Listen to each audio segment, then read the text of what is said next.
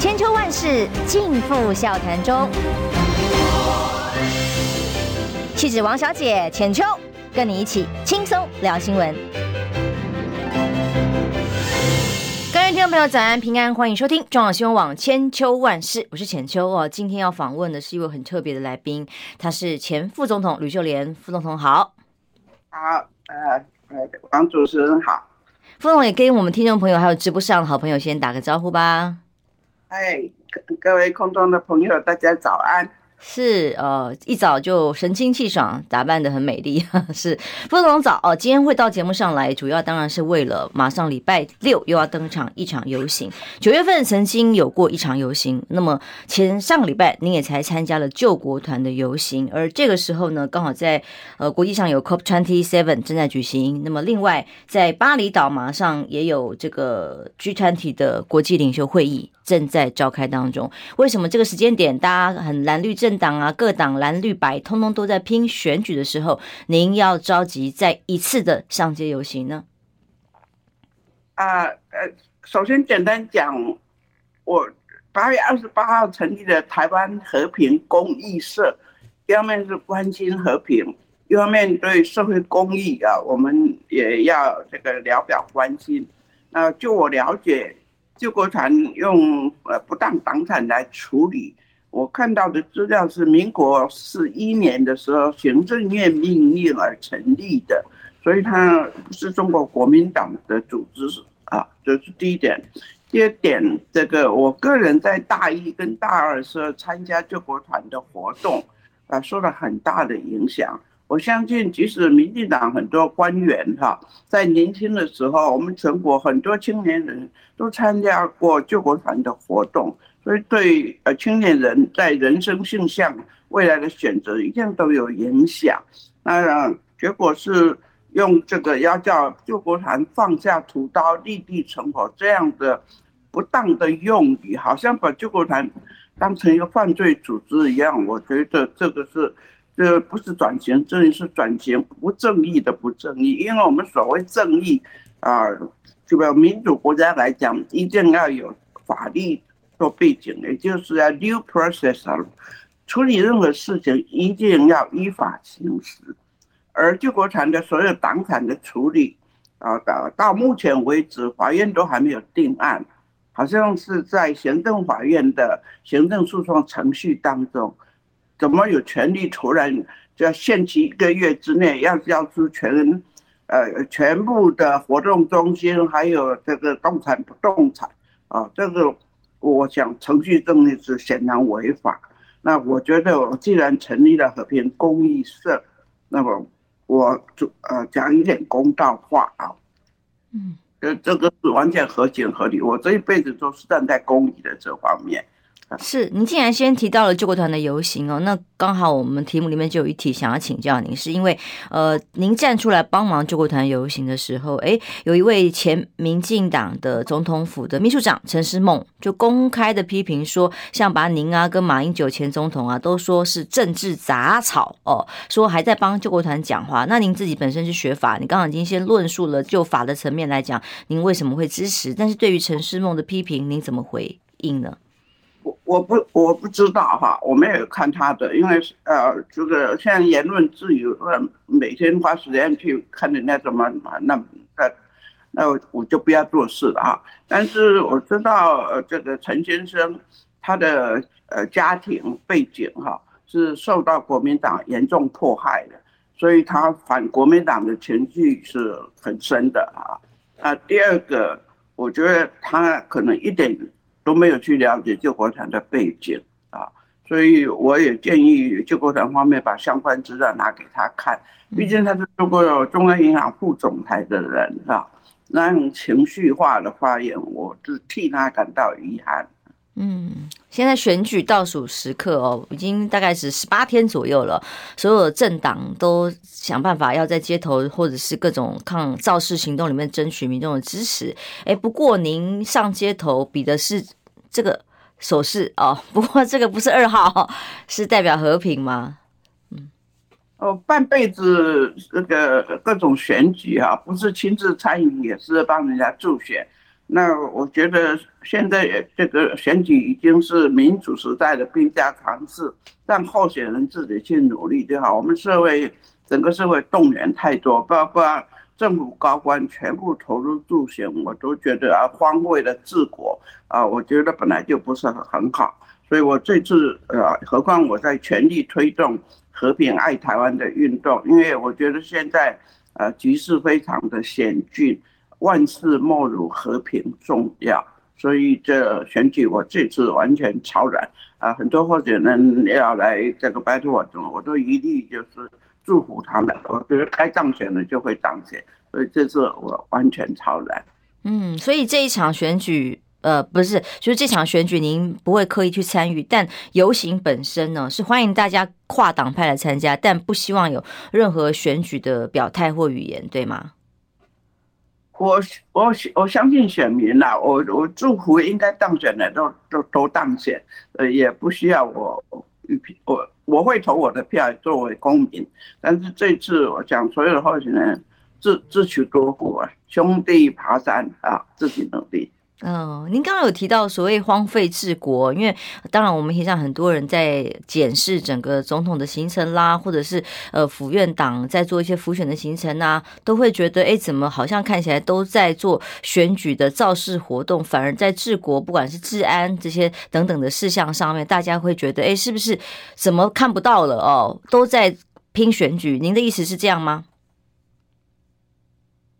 呃，我想。这是大概我们五十年来共同的毛病了哈，就是在也在朝哈选举的时候就倾巢而出哈，那有时候就会这个党政执就执政党，过去国民党就是这个很很被诟病，就是这个行政资源哈啊这个有逾越分际，那因此我从制度面在想啊，如果这。将来政党法可以规定哈，这个呃现任总统哈不可以兼任任何党的党主席。可是我想光总统也不够，如果这个担任内阁阁员以上，通通不可以兼任党主席，也许就是党国要分开比较容易。我从从我年轻反对国民党时候开始，就是认为说。呃，这个党政不分哈，国政啊政党跟这个在一起，那这些弊病呢，如果没有用法律来规定哈，因为现在没有永远的执政党啊，任何政党都有可能，所以我就没有针对性。我是觉得倒是可以认真考虑，我们有太多的法律啊制度要再重新检讨。那现在就是没有规定，所以呢，总统哈都兼主席，那自然党国不分了。那这个毛病已经五十年了，我觉得很可惜。那尤其现在，其实从国际的角度看，台湾非常非常的危险，两岸关系就面临这个随时会开战情况之下，三军统帅哈，实在是要花更多的时间在治理国家，还有要维护国家的安全。但是啊、呃，当然，因为他也兼党主席，所以一肩两挑，很辛苦。嗯，的确哦，因为两岸如果之间是最危险的时候，但是呢，所谓的抗中保台反而只是成为选举的口号或选举的语言跟攻防的时候，哎，到底对台湾来讲是更安全还是更危险？那看起来李副总统是非常担心的。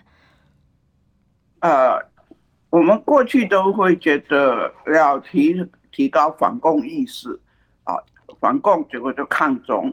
所以这个也是国民党时代就养成的。事实上，我们在台湾人都背着这个历史包袱，因为过去就是国共两党内战内战的延伸嘛。国民党到台湾来，不断的叫大家反共。所以事实上，像我这个年纪比我年轻，都是这样的环境长大的，所以这个抗中好像很自然。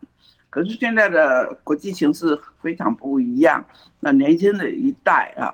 还有中国大陆年轻的一代，我认为两岸应该不应该再有仇恨了。呃，我是从这个人性的角度觉得，呃，我们呃就事论事。当中国对台湾的确有威吓的时候，我们应该团结起来抗议。哦，对国际上对台湾呃有所羞辱的时候，我们也应该抗议。可是人民跟人民之间，我是觉得我们其实是远亲跟近邻的关系。我做事都是从人性的角度来看，两岸人民不应该有深仇嘛，尤其年轻的一代啊。所以我们就要讲是保台是大家共同的共识，也是共同的责任。可是保台的方法不是抗中。当中国真的是呃这个步步逼台湾的时候啊，或者是真的发动战，那我们一定要一起抗争。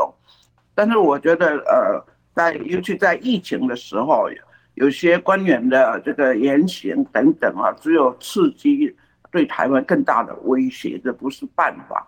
所以现在经过这段时候，我想很多人在反省了，就是保台我们要一致啊。但是我我拜托说。当大敌当前的时候，我们面临呃军事威胁的时候，也不应该过度轻重，因为这样就变得没是非。我们大家啊，朝野蓝绿啊，同舟一命，共同保台。但是呢，没有必要哈，凡事就是三言两语都在挑战刺激啊，这是我我这样。那么最新的民调，我我们看到的也还也还不错。啊，我的一些主张怎么民调还蛮高的，我想这个这大概也让蔡总统在呃国庆日那一天啊的文告哈，呃算是第一次提出啊很温和的啊要和平、理性、对等哈，希望能够两岸都有责任来共同开启健康有序的交流。我想那呃这个二十大的时候，习近平先生，我觉得他呃。字里行间对台湾问题琢磨不多啊，讲的我们听起来是老话，那老话也就是并没有恶化，所以我一直在努力寻找和平的窗口。我们大家啊，和平还有希望的时候，应该尽全力。那事实上，呃，我觉得朝野各界啊，对这个呃和平好像或者或者是这个危机意识哈。大家努力不够，还有年很多年轻人还不以为然呢，啊，还是想维持现状，那这些都需要展开一些社会教育。所以我来推动的和平爱台湾的运动啊，一方面当然是希望大家全力看能不能预防战争，所以千万要避战，不要挑战。我们在讲这个理念。那此外呢，当然我们也要更积极的，如果我们能够。投资一点和平的话，每一个人尽社会责任，我相信呢，两岸的情绪就不会再敌意螺旋增加。所有的用意就是在这些。嗯，的确哦，蔡英文总统的确在呃国庆谈话上面谈到了，希望能够和解对话。这样子的一个方向，呃，可是，一旦选举到的时候，不管在任何场子里面，连疫苗的采购哦，都会变成，比方说您提到好疫情有关，陈时中部长好了，现在是台北市长的参选人，他就会说，呃，疫苗采不到，怪就怪老共啊，哦，一天到晚就有这样子的用来做选举操作语言的时候，就只会更激化。那所谓的和平对话，连双城论坛在台北市举行，都是民进党是反对的。那这样要怎么样有可能和平对话呢？都只是嘴巴上说说而已吗？一个铜板不会响哈，很多事情都是双方面。这个所谓抗中保台的啊，或者后来简称什么芒果干的，就是亡国感啊，其实是蔡总统选第二任的时候啊。为什么？因为香港抗中运动还有镇压这个全世界呃共同关切的焦点。那尤其年轻人本来漠不关心的，都看过哈这个香港哈，呃，整个这个过程几乎每天大家看得到，所以让年轻人忽然就警觉到说啊，他很很觉得如果让呃这个中国共产党来统治台湾，他们很恐慌。那因此呢，对民进党相对有利，但是呃，经过那一次以后。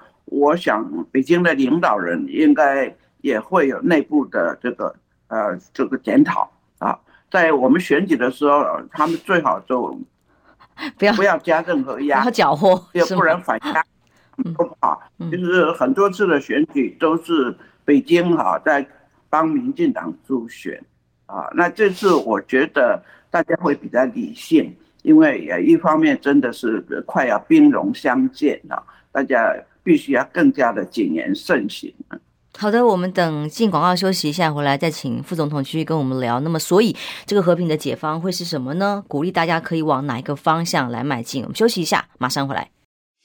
你知道吗？不花一毛钱，听广告就能支持中广新闻。当然，也别忘了订阅我们的 YouTube 频道，开启小铃铛，同时也要按赞分享，让中广新闻带给你不一样的新闻。千秋万世尽付笑谈中，气质王小姐浅秋，跟你一起轻松聊新闻。欢迎回来，中广新闻网千秋万世，时间来到八点二十二分。我们今天访问的是吕秀莲前副总统，副总统好，听得到我们的声音吗？啊，嘿，是，呃，想跟您聊个往事，我猜您应该已经忘记了。二零零二年哦，刚好是十八年前，那个时候您出访巴厘岛，不知道您记不记得？那个时候本来要到雅加达，然后后来先到了巴厘岛。那个时候有个小记者随行，然后后来您那回国记者会还点名点名他说他问的问题让你这个回答认为，哎，这是不是中共代言人啊？所以问的问题让你当时勃然大怒。我不知道你记不记得？哦，那个人就是我啊，在 TVBS 的时候，哎。是是是哦，总之当时在很多外交的对抗，哎，还是是你好，因为那时候呃，那个北京对台湾的政策要叫做三光，要把我们的邦交国买光，然后国际的活动空间赌光等等，反正就是那所以我我们的责任就是要拼命维持邦交，同时要拓展邦交。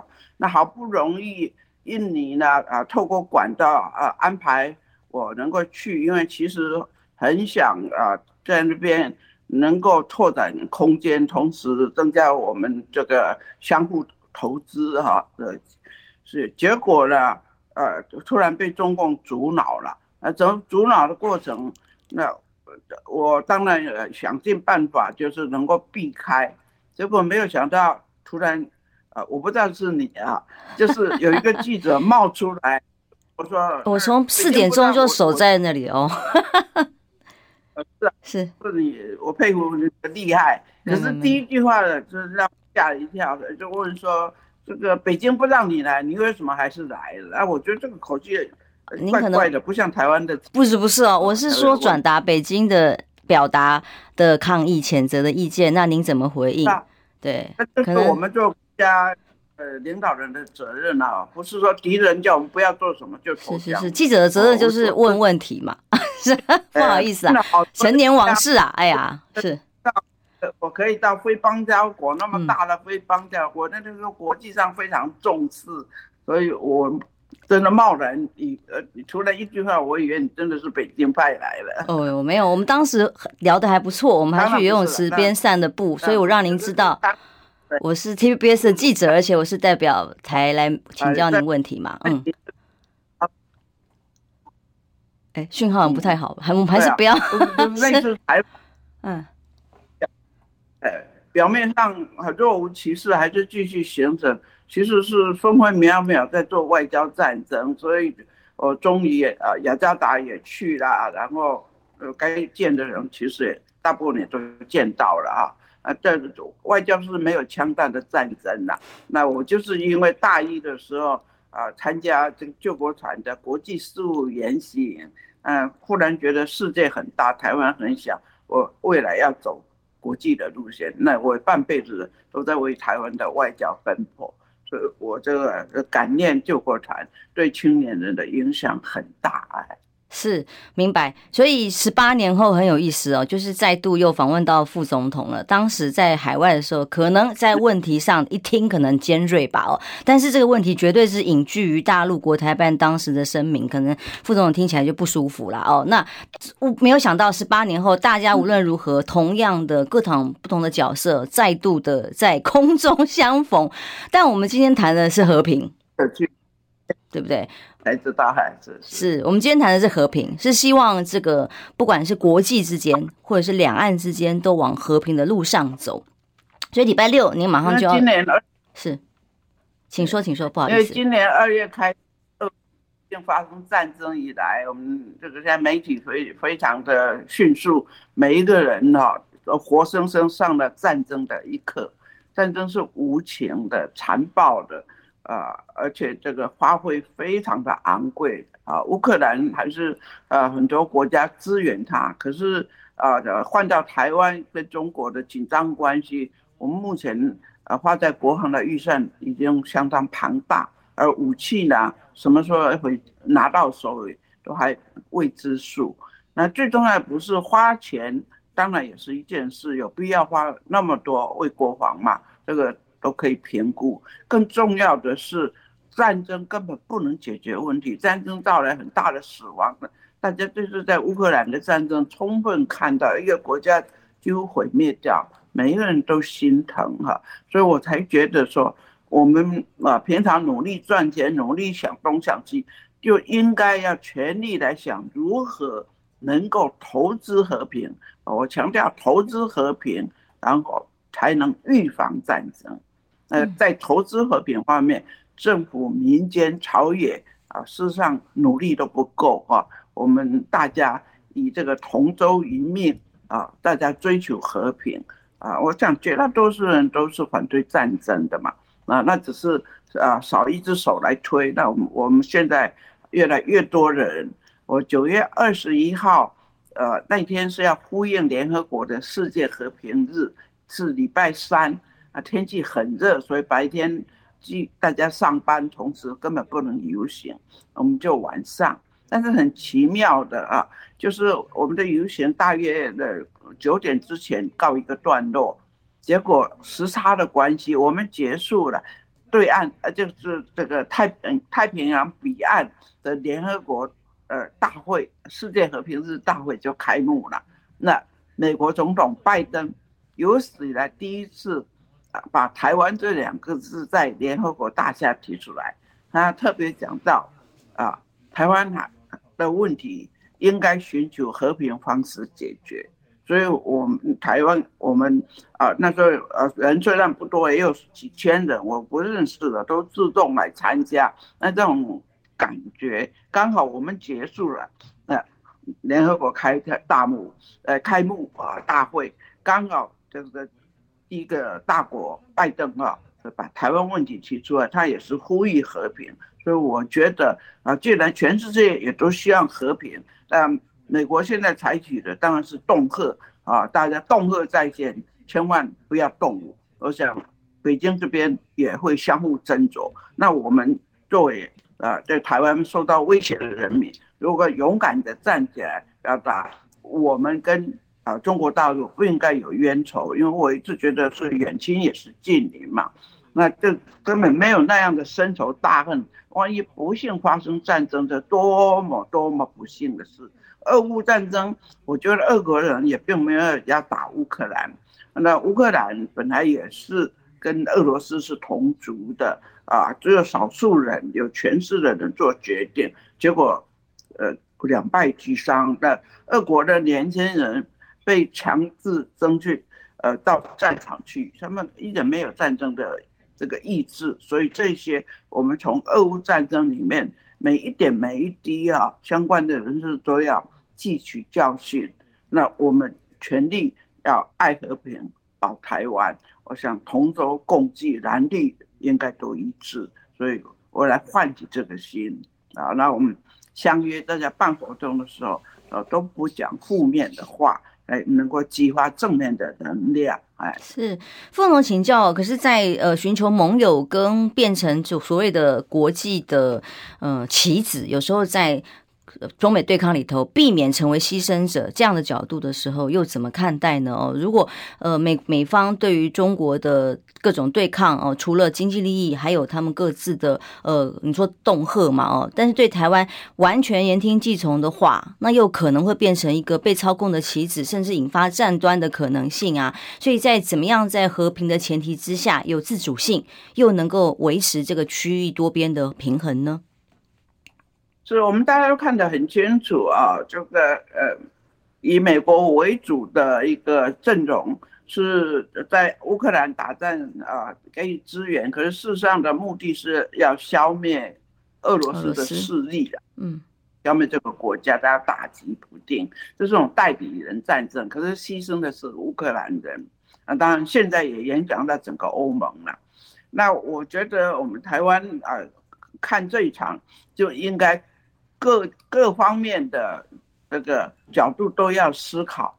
那我们也其实呃不能怪呃呃小英政府的民进党呃太多的错误，而是我们地理位置的关系。我总觉得这目前所有的局势是因为中国的崛起挑战了美国称霸世界的这个威权。所以呢，是我叫做中国龙跟美国鹰的龙鹰争霸。那只是因为美国离中国太远，而台湾离中国最近，所以双方都把台湾当作兵家必争之地。我们实在是无辜的。但是呢，作为领导人，我们政府那加上民间，我们要有这样的检举，不要卷入别人争霸的这个选。这个漩涡里面，就是这这个关。那非洲有一句谚语，呃，两只大象要打架的时候，那个草地草原上的小动物都赶快跑掉，因为一定会遭殃。那我们现在呃，很明显的，不但是卷进去，而且是这个争霸漩涡里面变成一个呃最敏感的一个核心问题。我们是无辜的，那可是我觉得。拼命在找和平呃机会，就是希望说大家共同群策群力，想办法不要再卷进去，然后维护我们的自主性。我们跟中国的两岸关系，我们可以来探讨。我们提出啊，我不是说北京提出了我们要照单全收，那就是投降了。那为什么大家不愿意接受？为什么蓝绿的意见不一样？我其实最希望推的是选举完以后。能够大家一起来推动民间国事会议，把这个蓝绿之间的歧义，我们对国家认同、两岸关系的，可以透过民主机制啊，我计划能够呃全国性办几场的民间国事会议，然后在全国国事会议把不同啊把它凝聚起来，然后形成台湾新共识。因为九二共识毕竟三十年前了，通通天时地利都不一样。我们的确要拿出新的共识，这样才跟北京可以展开好的谈判。目前啊，呃，通通各各自主张，那如果通通跑到北京去，台湾就分裂了。我觉得这样不是很好。那但是历届总统都忙于别的事情啊，没有把这些事情处理好。那我看到这是。呃，我们这个不够正常的问题，所以我有全套的有一些计划。如果得到大家支持，我们共同来努力，应该可以和平哈，来改变我们两岸的关系以及我们下一代的幸福。呃，我觉得我们这一代背负的很多历史包袱，不应该叫我们下一代去背，因为生活的环境啊啊，未来面对的完全都不一样啊。我一直都是站在。人性的立场，尤其为下一代思考，所以我其实有很很完整的一些呃计划，但是总要有时间慢慢讲出来。是，可是李副总统如果要召开国事会议，最重要的是执政党本身愿意哦请听，愿意一起参与，这个结结论才会有意义嘛。那么您是不是也曾经尝试跟民进党高层，不管是小英总统哦？或者是民进党其他的高层沟通过，有没有可能往这个方向来进行呢？我我一辈子的这个观察这个民主政治的演变哈，我本来很期待新任总统不管哪一党都应该要来处理这个事，但是呃，因为鉴于有明年又进入一个更大的选举年，所以事实上这个蔡总统任期到了。所以我比较期待的是，我们用民间的力量，我们超越党派啊！我我的计划是以六都为准，如果这样巡回办的，那那请什么？第一个我第一想到就是历届卸任的县市长，不管他是呃哪一个党派，因为县市长是最有民意基础。当然，有的年纪老化，他可能不要参加啊。议长好，然后当然呃，立委愿意参加。再来，其实是各行各界各族群老中青，尤其青年的代表也很很重要。我们让他听听哪些大家有是意见很不一样的，那当面谈一谈。然后经过这六次以后，再来一个全国性的国事会议。那不不是要政府主办，为什么？因为明年的下半年应该就是未来的国家领导人了啊，不知道各党各派都出现，我们也希望他重视民意，还有立法委员也要改选，所以我这次是锁定民间的意义就这样，因为呃现任的政府他的任期告一个段落，所以目的不在着眼在这个现任的执政党，而是未来。可能的，那应该由人民主导。我们如果这样很民主的会议，如如我的构想，大家支持可以办到就很棒。就是真正的民主落实应该是这样。那如果这样形成来的共识啊，我相信要担任下一届领导人的人一定要尊重。哎，所以我已经是用超越时空在想这些事。是，但是可以想象这个任务有多艰难呢？哦，那到底您认为，如果朝野之间达成共识，就是一个社会要有共识，本来就困难之外，呃，再来，您认为怎么样才会是和平的解方呢？在国事会议上，大家有共识，在到时候，呃，执政的人也愿意参考民意之后，两岸开始展开对话吗？嗯，请说，请说，不好意思，呃，我。五十年前，呃，才二十几岁，我就挑战这个重男轻女的社会，所以我一向都是傻乎乎的哈，认为该做的事情我就做，我是全力会对抗，不达目的我不放弃，我都是挑最难的，因为现在难力不是现在，是五十年来的积弊哈，那我觉得就绝对非国家之福，所以大家对立的时候，我就勇敢跨出来，所以我。呃，已经完全超党派了。那我觉得，呃呃，不是蓝营了，而是说非绿营的活动，我最近都尽量去参加。而且我认真来听，为什么有另外一群人的声音？因为民进党声音我听了几十年了，我我就是跨过来。呃，但是呢，有时候我就觉得有些呃盲点，我就当场解释。那我觉得，哎，只要有这样机会，我的态度很诚恳。结果大家就会嗯听我的解释，为什么呃民进党这边会这样主张？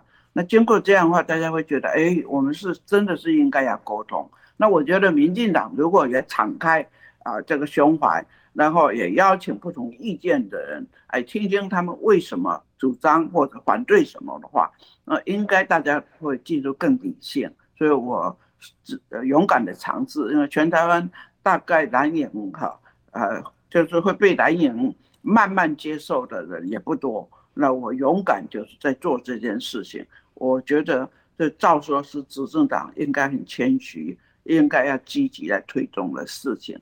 那当然还有一些这非常偏狭的人，就给我抹红抹黑啦，随随便去。反正我这辈子，呃，所有的这个事情都遭遇过，我也完全不在乎。我我觉得我一心一意只是求各台湾。更和平，社会更公义，是和平应该是我们社会最大的公约数了哦。其实这也是台湾人民才是真正的福气，否则这战争怎么会有赢家呢？哦，我们先休息一下，回来还要继续请副总统跟我们聊哦。马上回来。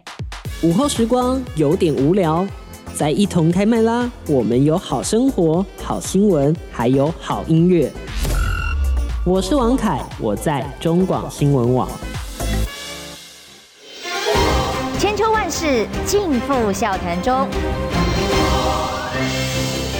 气质王小姐浅秋，跟你一起轻松聊新闻。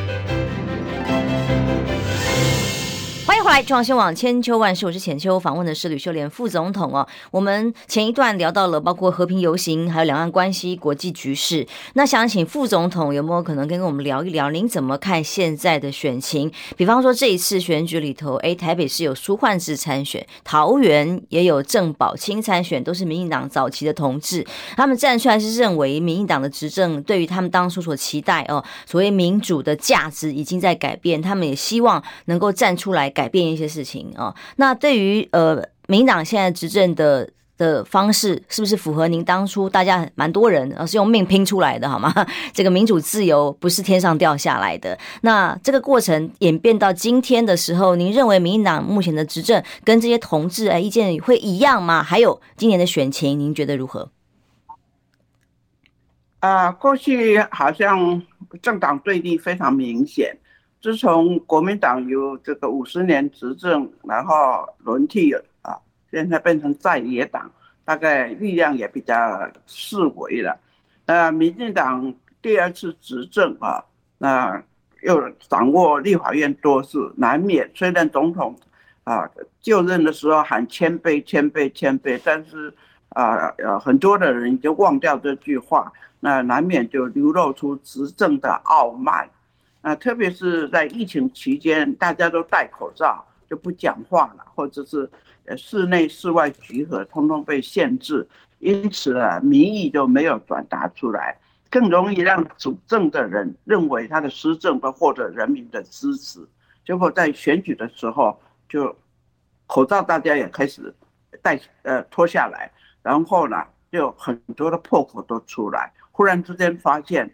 呃，政策上的确有很多的问题，跟民意有距离，所以呃，目前现在也没有剩下几天，我想执政党方面是相当的慌张啊。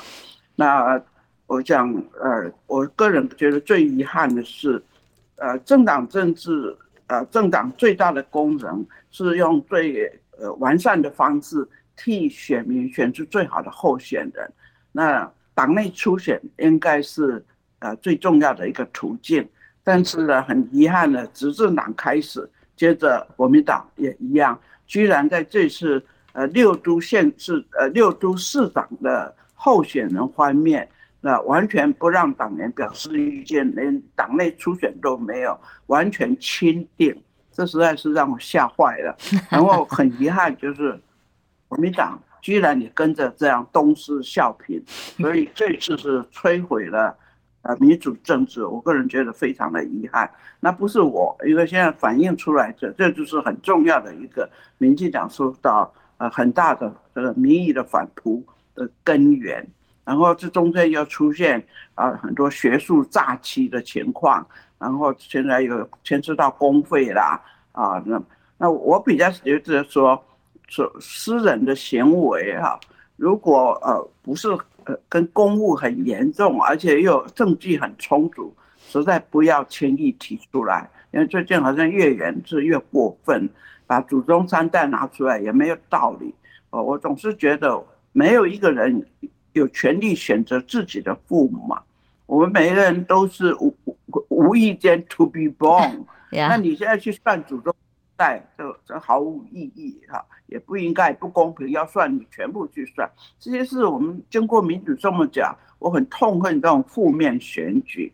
那也是因为这样吵吵闹闹，或者媒体最喜欢找这方面来敲锣打鼓，以至于呢，在这个呃前几天的辩论之前，几乎没有政见，所以我就懒得理这场选举了，骂来骂去，而且没有一定的证据等等。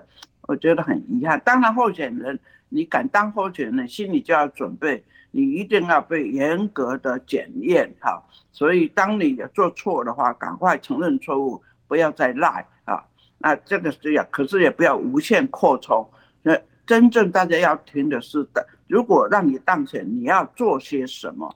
那在这方面，实在是媒体报的太少啊。我觉得媒体也需要充分检讨。啊，如果媒体不自律啊，我们就应该他律，要法律来规定啊。因为比如说以台北市，我发现有十个人登记要参选市长，但是为什么独挑三个，其他的全部没有人知道？那么我刚好在这个运动里面见了好几位，他们都是很优秀的人才。就个人来讲，起码他完成登记手续，我们大家应该给他们公平竞争的机会。但是我们现在的媒体，尤其电视台，几乎呃各有立场。一开始某一个人就就大批的媒体跟着他去报道，另外一些人，我想到选完他，没有人知道他选过，这是太严重、太不公平的事情。嗯，呃，我觉得如果我们民主不上轨道哈，这个媒体可能自身哈。要负相当的责任。是啦，但我必须帮也媒体讲一句话啦。媒体现在能负责任也非非常有限的，因为在 NCC 的控管底下，有很多的限制跟管理的问题啦。哦，那副总统呃也很想请教一下，所以你刚刚讲到民进党现在可能在民意哦在沸腾底下有一些慌张，您是认为哎包包括你也当过桃园的老县长啊，那看起来整个选情有很多评估，比方说游盈龙哦，还有认为民进党似乎选情不妙了吗？最惨严。重可能会到二都二县，您怎么看呢？尤其是北台湾。呃，我我是觉得，我们虽然呃民主已经很久了，呃，可是法治其实还没有很严格落实哈。那选举常常会讲说啊，如果你你支持我，你也喜爱还疼爱我的话，那你就把把票投给谁？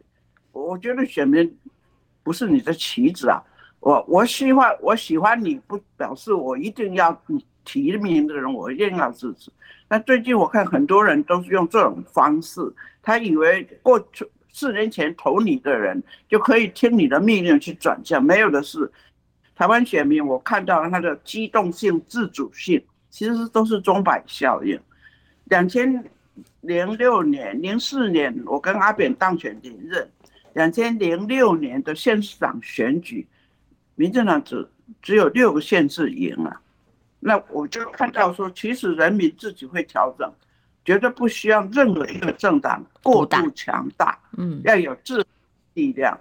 那县市长的选举刚好等于其中选举，中央执政不满意，我在县市长就表警告，但是也不表示说下一届的中央选举对你不利，只是一个警告啊。那所以这次应该对民进党有警告，对明年是谁？第一个，我是希望，呃，民进党汲取第一个教训，下一届的总统候选人一定要用民主的程序来产生，不能再用钦定了。这是我觉得普遍引起反感，两党就是公然违背民主最重要的一个政党的机制啊。那如果两党都汲取教训啊，用最好的、最合理、完善替呃选民挑出最好的和。因为选民是第二阶段才有资格选择，政党随便提名一个，他就没有选择的余地啊。所以我还是回复到，呃，这个政党政治应该啊发挥政党真正的功能，就是替全国选民挑选最佳的候选人，所以它本身的程序正义非常的重要。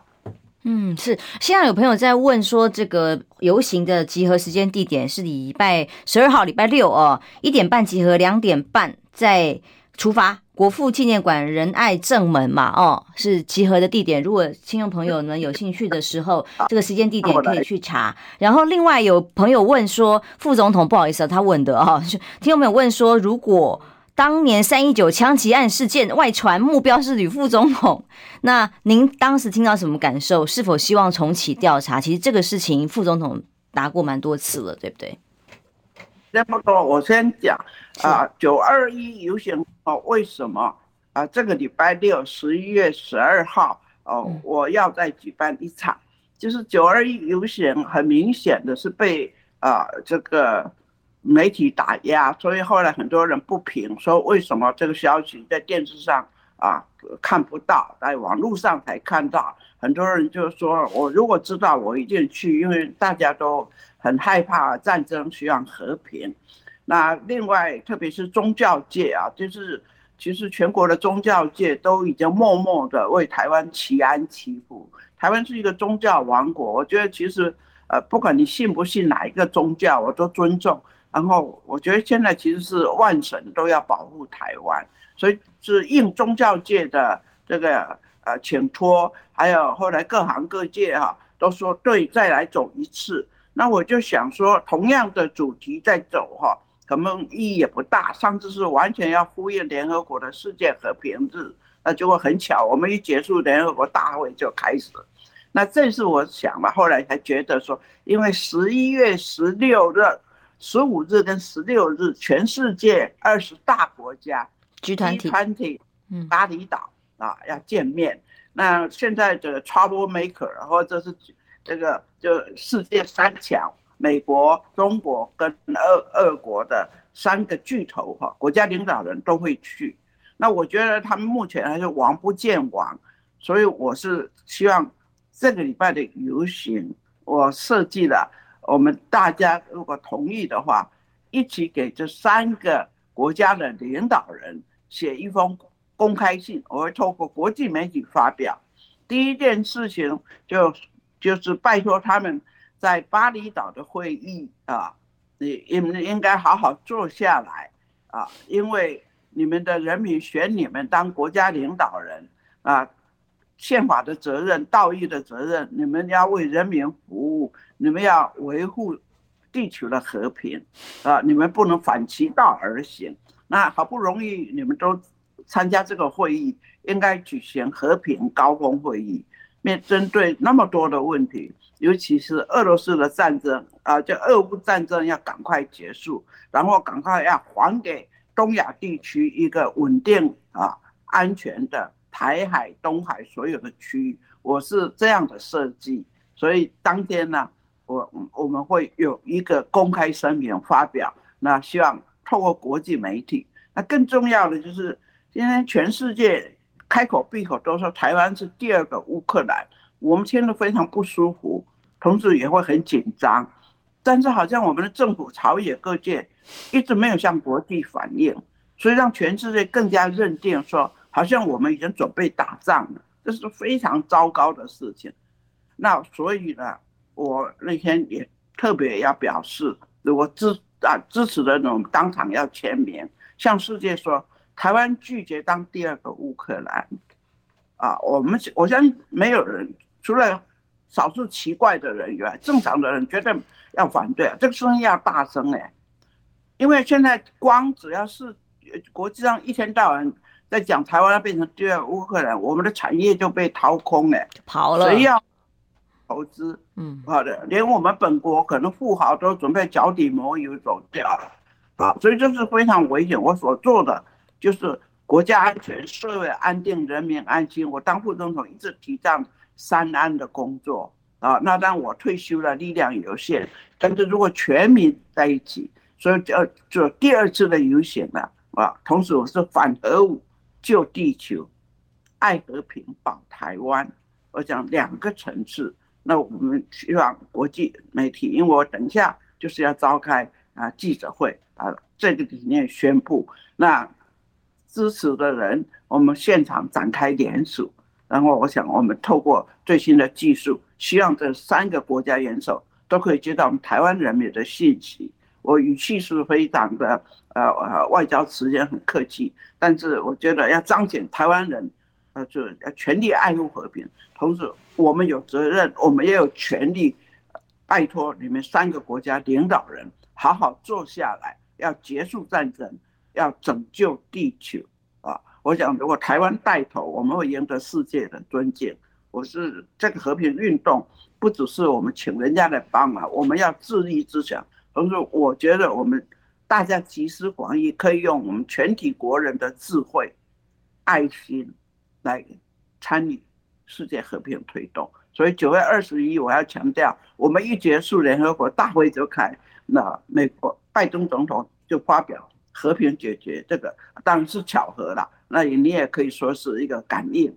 那这次我是锁定十二号，是因为下个礼拜的 G20，如果这三个巨头啊，这个坐下来谈和平，那人家会觉得，哎，台是台湾人民在是一个和平的推手，所以我的意义是很大，不是针对国内，不是要批评政府，我们参加的人。我们都希望大家一律穿白色的衣服，啊，非常平和。其实我是在冥冥之中在发挥当年甘地的领导印度的对抗是外力侵扰。是不好意思，时间到了，我们谢谢副总统。